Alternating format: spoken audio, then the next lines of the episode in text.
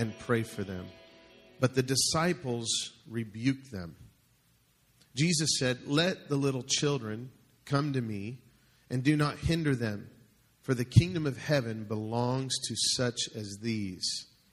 And when he placed his hands on them, he went out on out from there. Now, just flip over a page or so. We're going to read chapter, uh, chapter 18 of Matthew, starting at verse 1. Chapter 18, verse 1.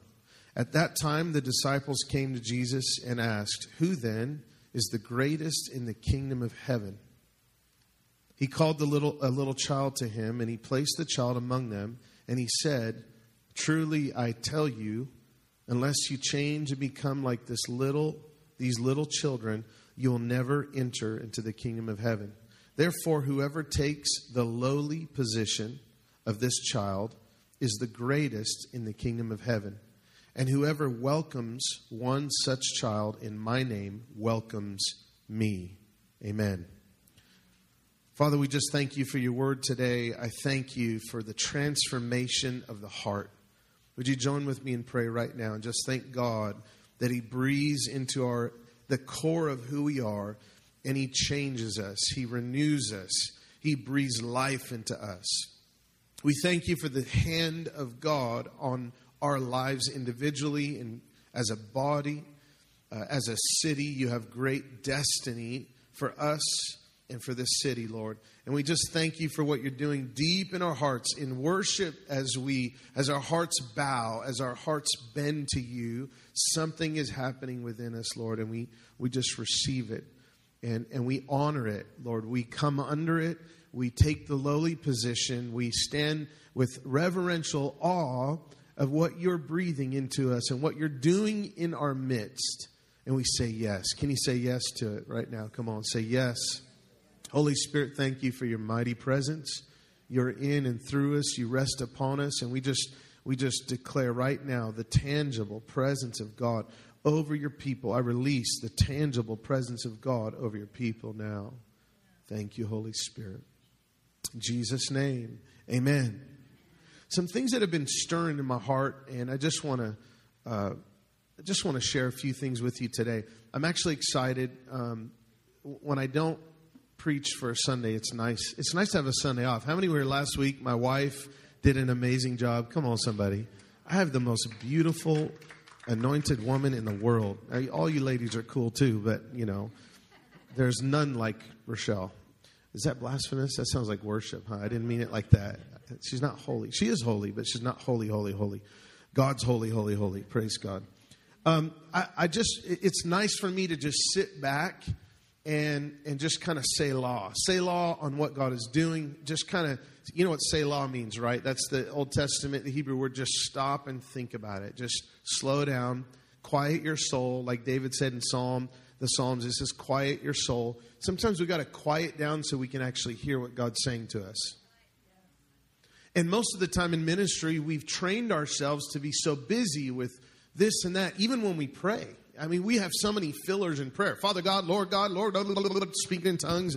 I don't speak in tongues like that, but you know, you, we have all these fillers in prayer, and it's just noise. It's static.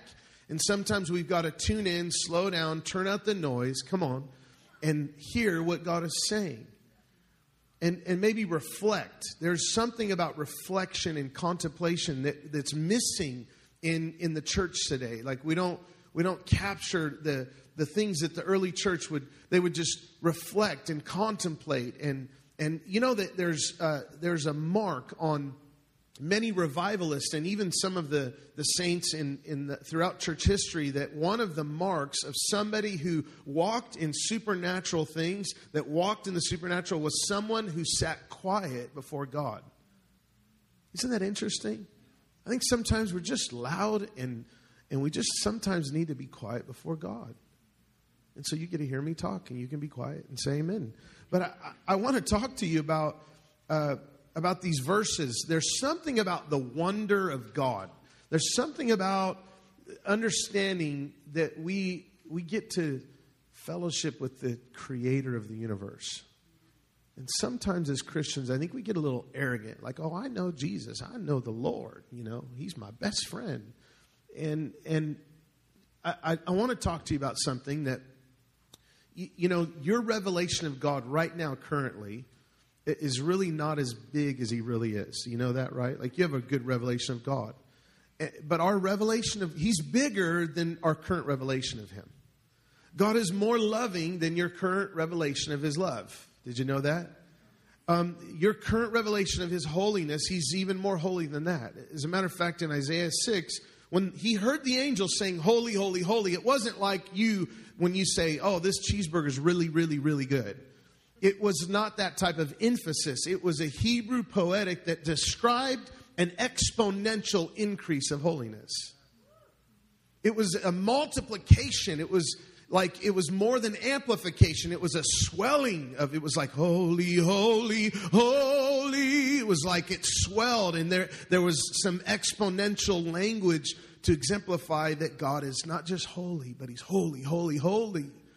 And so there's something about as believers, I think sometimes we get we get a little too grown up we get a little too uh, smart for our own good. Come on, somebody. And I don't mean, I mean, we need to think for ourselves. God sanctifies the mind. I believe that we should not be anti intellectual, but we do need to understand that God first speaks to or primarily deals with our heart. The heart is the center of your being. See, as Western Christians, especially as American Christians, and the intellect is so elevated that we we don't understand how to function from our hearts. Like, learn that we learn that wherever our heart is oriented in life, that's where we're going to go. And sometimes we could be verbally open or, uh, you know, intellectually open to somebody, or we're listening to someone, but our heart isn't open to them. We're not going to receive anything they're saying. And it's the same thing with God. Sometimes we get so busy and, and things are so loud and there's so much static and we're so grown up and we know so much and we know systematic theology. Praise God. You know, we could explain what sanctification and justification and all these glorification and all these shuns in the Bible, and yet we don't have a heart that is palatable in the hand of God. Can I say that to you this morning? And I, I feel like these scriptures, the Lord has just been speaking to me about the wonder of God. And, and He's just been speaking to me about stay in wonder of God. Like, we're not afraid of God, but there is a fear. There's a reverential awe that we cannot miss, even under the new covenant. There's this reverential awe of God's love, and, and, and I'm not afraid of God. You understand, when we talk about fear of the Lord, what I'm going to share with you today is probably a good description of what, how I see the fear of God. It's a wonder, it's an awe. It's, it's like this reverential thing that happens where just, wow, God, you're amazing. It's, it's these moments of worship. I don't know if, if you were in that place in your own heart as we're worshiping this morning. And we're worshiping and, and just listening to the team in harmony. Their hearts are joined and, and, and they're lifting up and exalting Jesus and they're singing that melody. My heart was just bowing under the manifest presence of God. My heart was just yielding to, to the reality that God was manifesting, like, yep, I'm here and I love you. God's smile was, was on us. He's, he's smiling on us now, but there's this, this something that happens deep in our heart where we, we reverence, we, we come back under the wonder of who He is.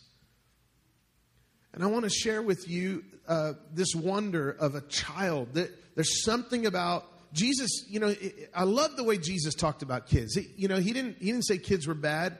He didn't say kids were. Matter of fact, he in this context in Matthew 19 He's talking about divorce. It's a serious subject. They're asking him, What about divorce? And Jesus, I mean, it's a serious subject. And the master, the rabbi, is teaching. And then the kids' church interrupt their little service. And the ushers, or the disciples, Shh, go back to kids' church. Shut up. They may not, I don't know if they said shut up. Be muzzled. That's, that sounds holier, right? be muzzled, whatever that is. Does anyone say that? Be quiet. They're rebuking the children. Jesus says, No, no, no, no, guys, you don't, you don't understand. This is what the kingdom looks like.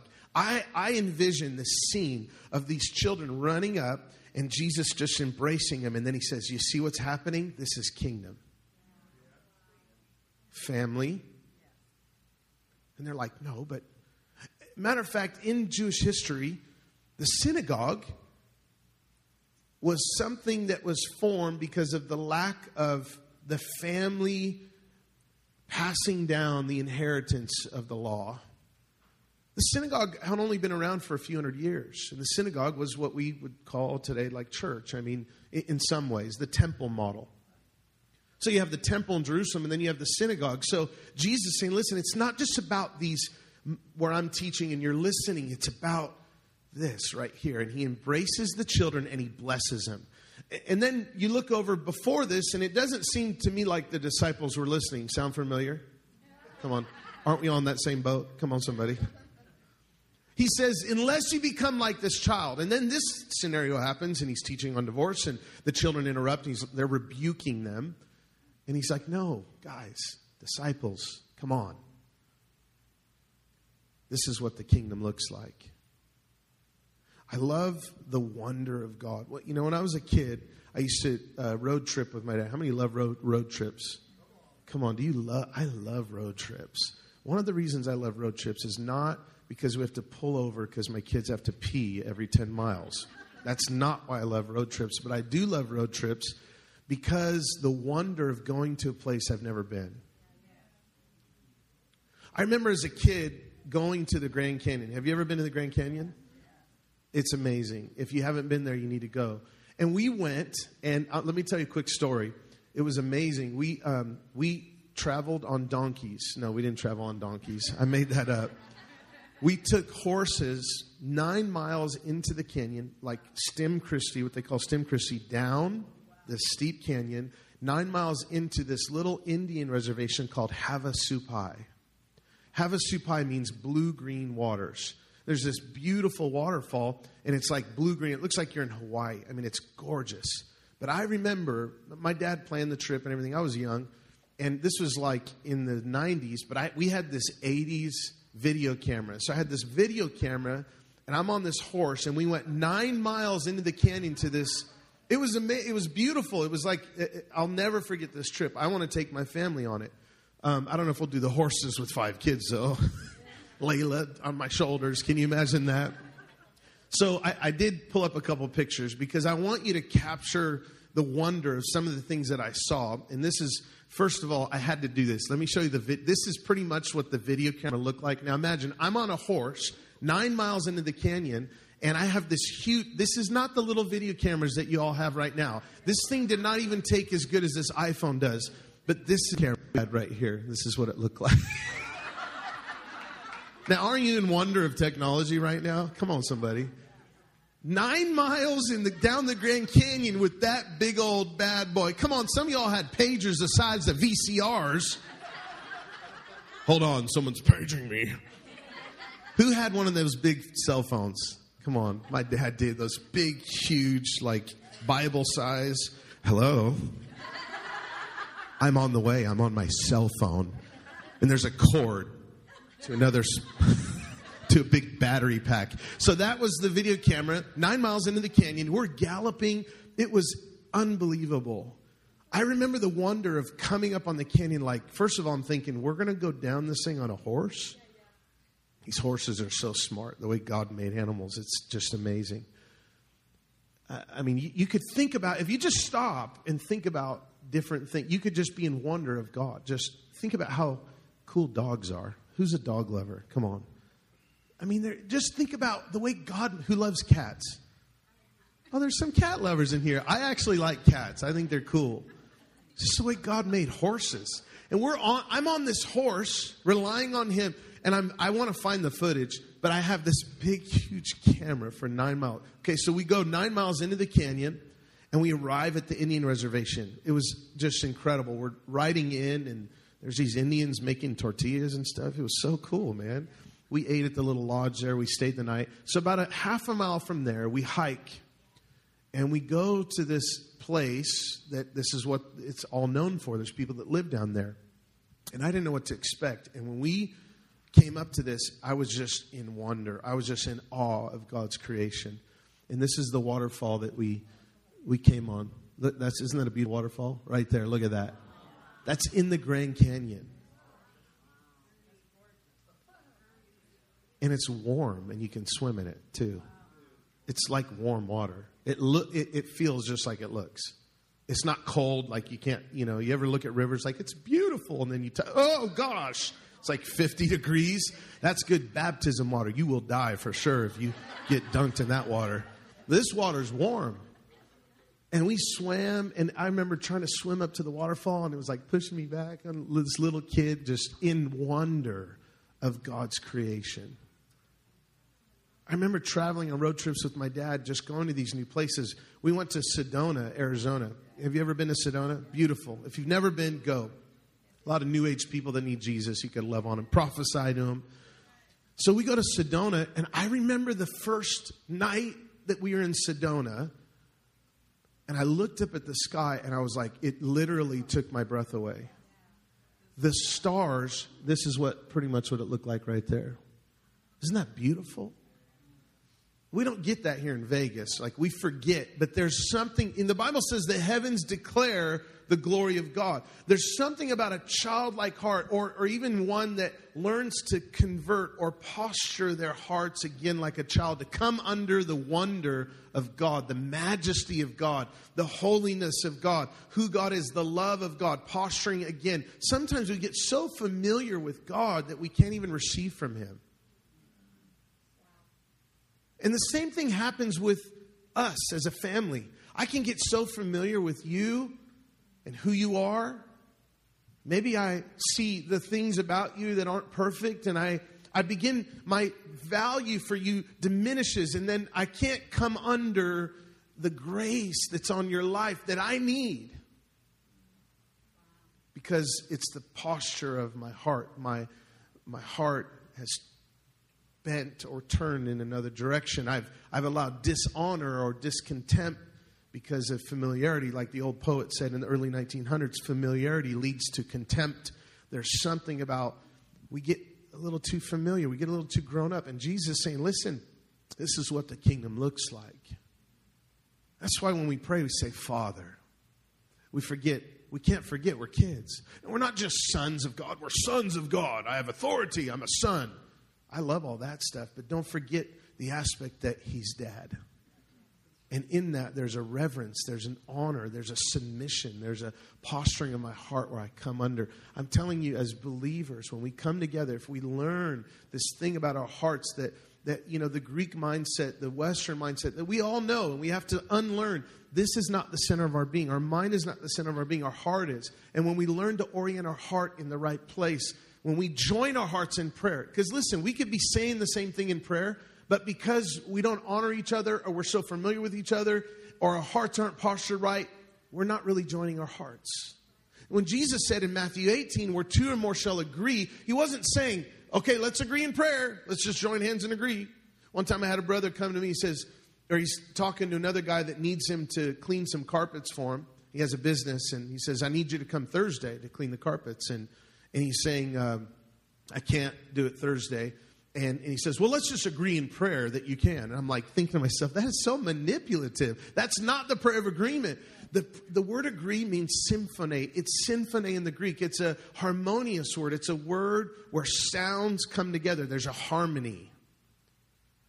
There's something about joining our hearts, getting our hearts aligned with God and getting our hearts aligned with one another. But I can't do that if I lose wonder for God and if I lose honor for my brother and my sister in Christ. Amen. Turn over to Matthew 18. I want to look at these verses. And then I'll be closing with a, another scripture. Matthew chapter 18, Jesus, you think they learn it the first time, but aren't we all like that? I mean, we need to hear it over and over and over again. Matthew chapter 18. Of course, the disciples are having this conversation, which we see in a few different accounts in, in the different gospels. But he says, Who's the greatest in the kingdom of heaven? There's something about wanting to be great. We're, it's like, and, and some of it, let me just say this it's God. Like, there's something in us. We want to, we were made, we were born with God stuff in us, God's breath, where we want to have dominion. We want to, you know, we want to we want to be who God created us to be, but this type of greatness Jesus has to rebuke. And, and they're again having this conversation, and Jesus says, unless, in verse 3, unless you become like little children, you'll never enter the kingdom of heaven. Now, he's not talking about going to heaven. Let me clarify this. He's talking about you cannot be submitted under the kingdom, the king's domain. The king now, the reason Matthew uses the word heaven is, is because he doesn't use the word God as a good little Jewish boy in his writings. You, you understand that? The kingdom of God and kingdom of heaven is interchangeable. So we could say kingdom of God, it's the way it says in, in multiple scriptures in the other gospels, same stories, it says kingdom of God. In Matthew, it says kingdom of heaven. So he's not saying you're not going to go to heaven unless you're converted like a child. That's not what he's saying. Don't think that way. Here's what he's saying is you're not going to be walking in the blessings that the Father wants to pour out. You're not going to be walking in kingdom reign. The kingdom of God, Paul said, is righteousness, peace, and joy in the Holy Spirit. Come on. And he says, You've got to have a childlike heart. You've got to come under. You've got to submit. The way he speaks with the centurion, he says, I've not found such great faith in all Israel. Why? Because he was a man under authority. He understood authority. But he came under the authority of Jesus by saying this just say the word, Lord, and my servant will be healed. There's something about the submission, the healthy submission to authority.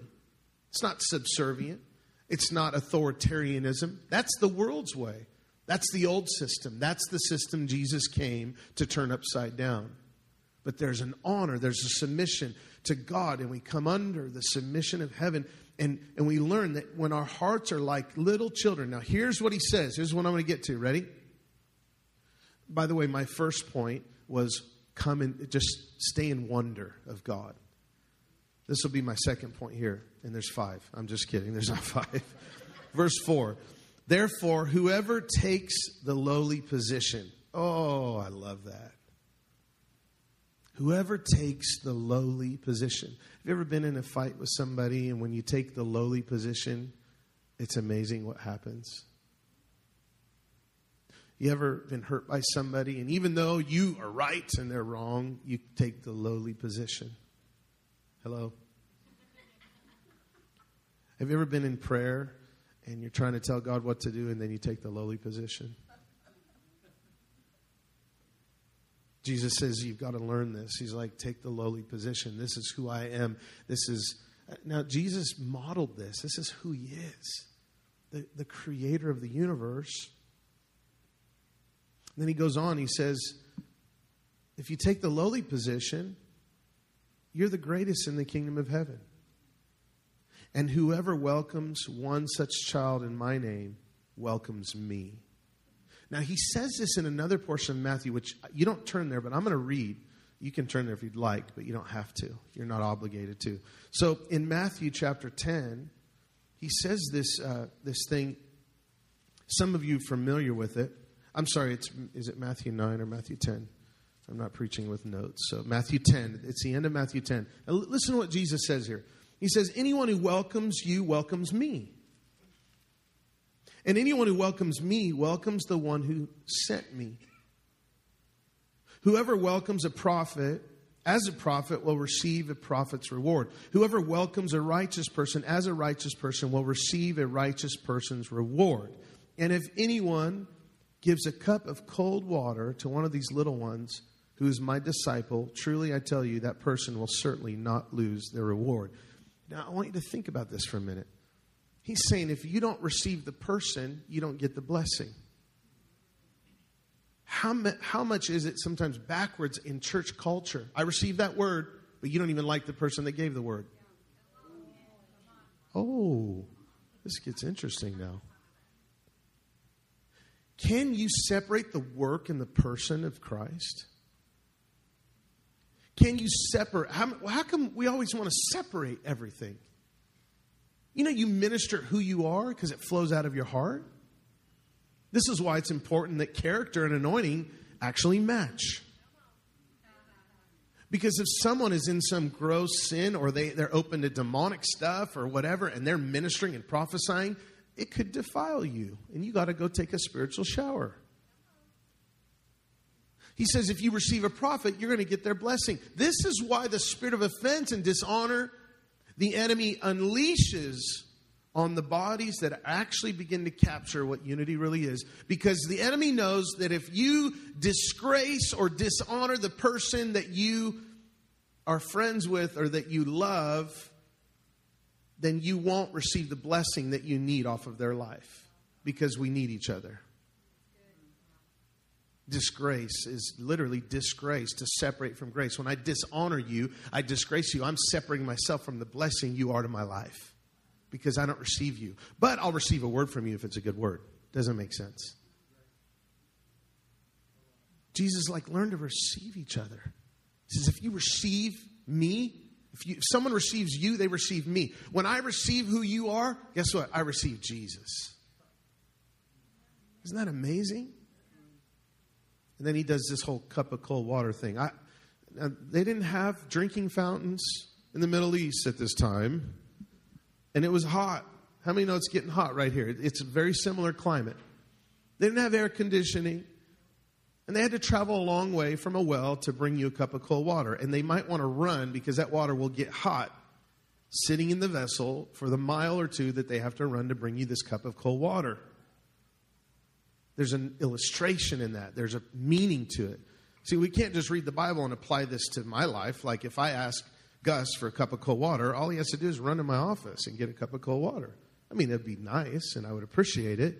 But in this time, in a historical contextual hermeneutic, bringing a cup of cold water is a big deal.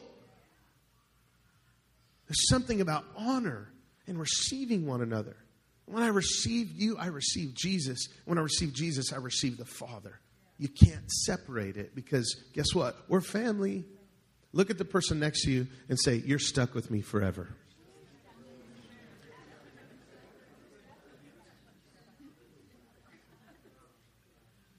Brothers and sisters in Christ. So he says, Take the lowly position, Matthew 18. Don't forget what it's like to be in wonder of God when I look at creation. The heavens declares glory. But don't, don't forget that we got to be like children. Don't be so grown up. Don't be so smart. Sometimes we have to unlearn these things that we just we just move too fast sometimes. Just slow down and listen to what God's saying. And honor people that are in our lives because we need them. And when we honor somebody, we receive the blessing not only of what they carry, but who they are. It's amazing. Turn to John chapter 13 as we close. You guys enjoying this this morning? I'm chilling today. I'm sitting on the stool. It's what I call the seeker friendly stool. But I, it's first service. You know, if you want to hear some preaching, you can stay. I'm, but I'm just chilling this morning. John chapter 13, verse 1. So powerful. It was just before the Passover festival Jesus knew that the hour had come for him to leave this world and go to the Father. Having loved his own who were in the world, he loved them until the end. Oh, I love that line. Jesus loved until the end. Love lasts forever. You love him until the end. Who was he talking about? All his disciples. Now, that's important as we continue to read. I'm not going to read, but I'll tell you the story. Jesus now postures himself a little differently. And he washes the disciples' feet. Now, th- this is a holy time. This is a holy feast. Passover's going on. It's crazy outside. People are partying. It's dirty. There's more stuff going on. There's more donkey poop to step in. It's Passover's into everyone's in Jerusalem. Come on, it's just a mess. And the disciples they know that this is a holy time, and Jesus just throws them, just throws a wrench in their thinking. Peter tries to stop him as Jesus postures himself. Says he removes his outer garment. That's, that's a symbol of intimacy. We're not to afraid, this is what's inside my heart. And he puts on a towel. So he removes his outer garment, he puts on a towel, and he, he, he begins to wash the disciples' feet. Peter's like, No, no, no, you can't wash my feet, Lord. Uh, maybe he had a foot fungus. He didn't want Jesus to get it. I don't know. But I think that there's there's this moment where I think we can all relate to that sometimes we don't want God to mess with the parts of us that are really dirty.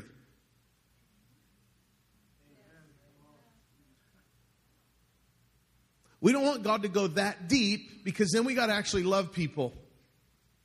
Hello? If, if I really let him go that deep, I got to forgive the person that I've really not fully released. Or I've got to say yes to the call that he's still whispering to me that he told me in youth group when I was a kid. Peter no, Lord, don't wash my feet. He's like, no, this is what I got to do. But just think of the picture. I mean, the Son of, not just the Son of God, God in the flesh, God manifests in the flesh. He chooses to join himself with humanity forever in the incarnation.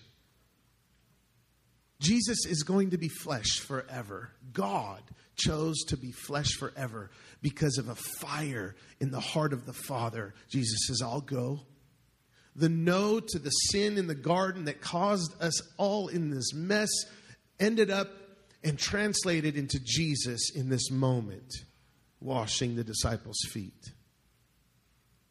I mean, would you let the Creator wash your feet? It's just, no, this, this doesn't make sense. And Jesus is like, no, I'm your Lord, but I'm doing this to cleanse you. And I'm doing this so you can wash each other's feet. So you can learn to receive one another. And he, he laid out this model of humility, this model of receiving. Say, receive. And when you receive, you don't just receive a blessing, you receive who someone is. When we learn to do that, you so much of what we do in Christianity, uh, let me just be really honest. A lot of our religious stuff that we do, prayer, it, it, it's not so much about the person it's it's the things it's not it's like you know we memorize scripture and we think we're getting to know god hello well, i memorized four verses this week and you're just as religious as a pharisee too Jesus said, You know the scriptures really well, guys. I'm paraphrasing John chapter 6. He says, You know it real well, but you don't realize it points to me, the person, the person. It points to the person. We're always afraid of the person. But there's something I see in this story of vulnerability where Jesus becomes vulnerable. If we really love, we will be vulnerable. Because love says, I know that I could be hurt. I know that there's sacrifice involved. And if we say we love and we don't count those things a part of love, then love is just an idea and a word. But if we're willing to wash each other's feet, we're willing to love each other, we're willing to forgive each other, we're, we're willing to receive, even though the package of who we are is imperfect receive who we are, like receive, and not get too familiar, but stay in wonder, stay in awe of God, but keep this reverential awe in our hearts towards one another because we need each other and there's grace. Come on, and listen, this is this is what happens in the church. You know, we start dishonoring the leaders. And you can dishonor me. I, I honestly, eh, you know, God deals with people but I mean in general, just in general, we dishonor one another. We, we don't even elevate the lowly person in the body, the one that to God is most significant. This is what Paul illustrated in 1 Corinthians 11. But we don't realize that we just become so familiar with somebody's gift. This is why I like other people to preach. I don't want you to get too familiar with me. I want you to, I want you to keep in tune with my heart and receive who I am because there's a blessing in it. And when I receive who you are, there's a blessing in it. Come on. Because we're one body. Jesus washed the disciples' feet. And then you know the story. Judas, let me close with this. Judas, how many know who Judas is? He was the double dipper. You know the double dipper when you go to Chili's and you're eating and that person dips twice you're like, dude, get your own salsa. Come on, somebody. Jesus said, the one who dips his bread twice. He was a double dipper. Judas. Judas betrays him. This is an intimate moment. Jesus washes his, all their feet, and Judas walks out the door and does what the enemy put in his heart.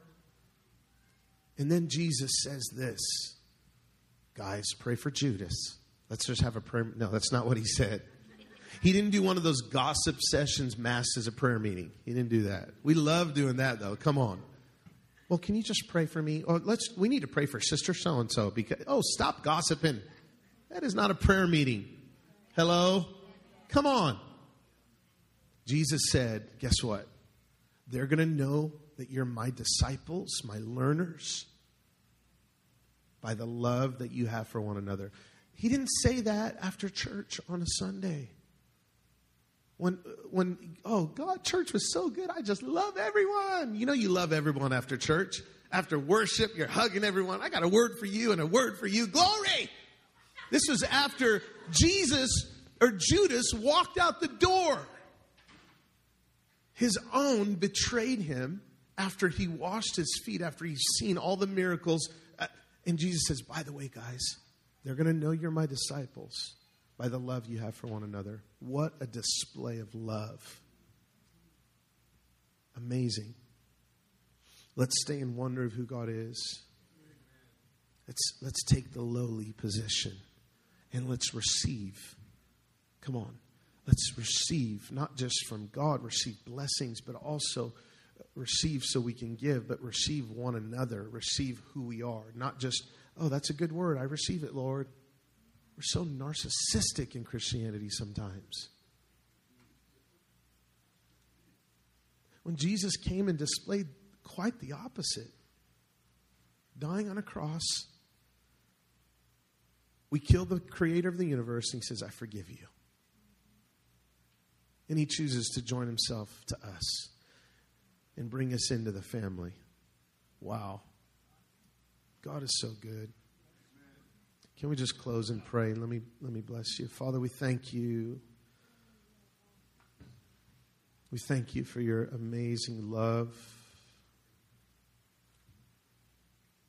Your love, it truly wrecks us at times. Sometimes you just need to wreck us so that you can rebuild us.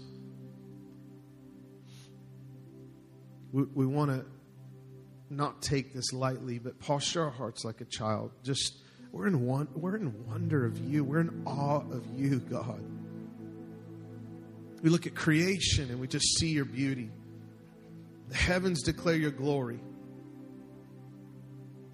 And we choose to posture our hearts in a place to become like children, the, the childlike trust, the way an infant is held by its mama.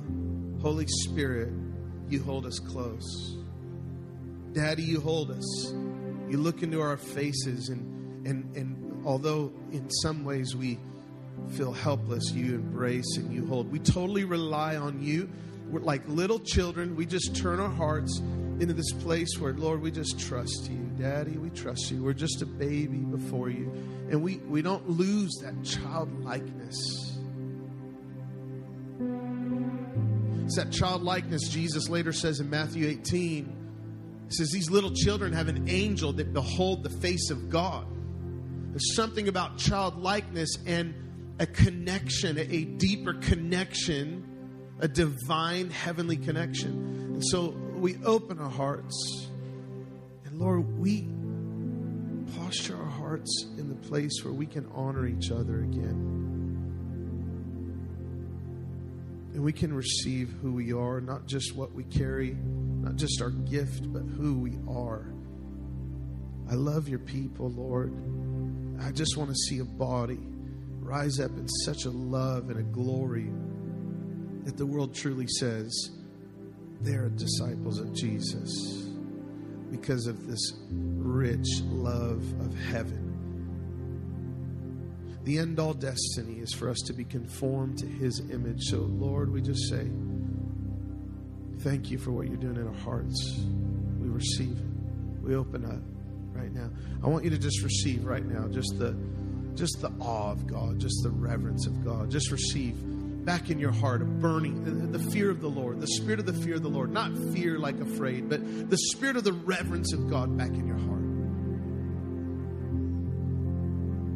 Receive a childlike heart. Quiet your soul. Tune out the noise. And maybe maybe you need to forgive some people. Maybe you need to honor someone that maybe you've dishonored or allowed familiarity to breed contempt in your heart. So, Lord, we just signal it out. We just release it now. We don't want that. We thank you, Lord. Thank you so much for your love and your presence. Bless your people. We declare blessing. I declare blessing over every one of them right now. In Jesus' mighty name. Amen. Would you seal it with praise? Come on.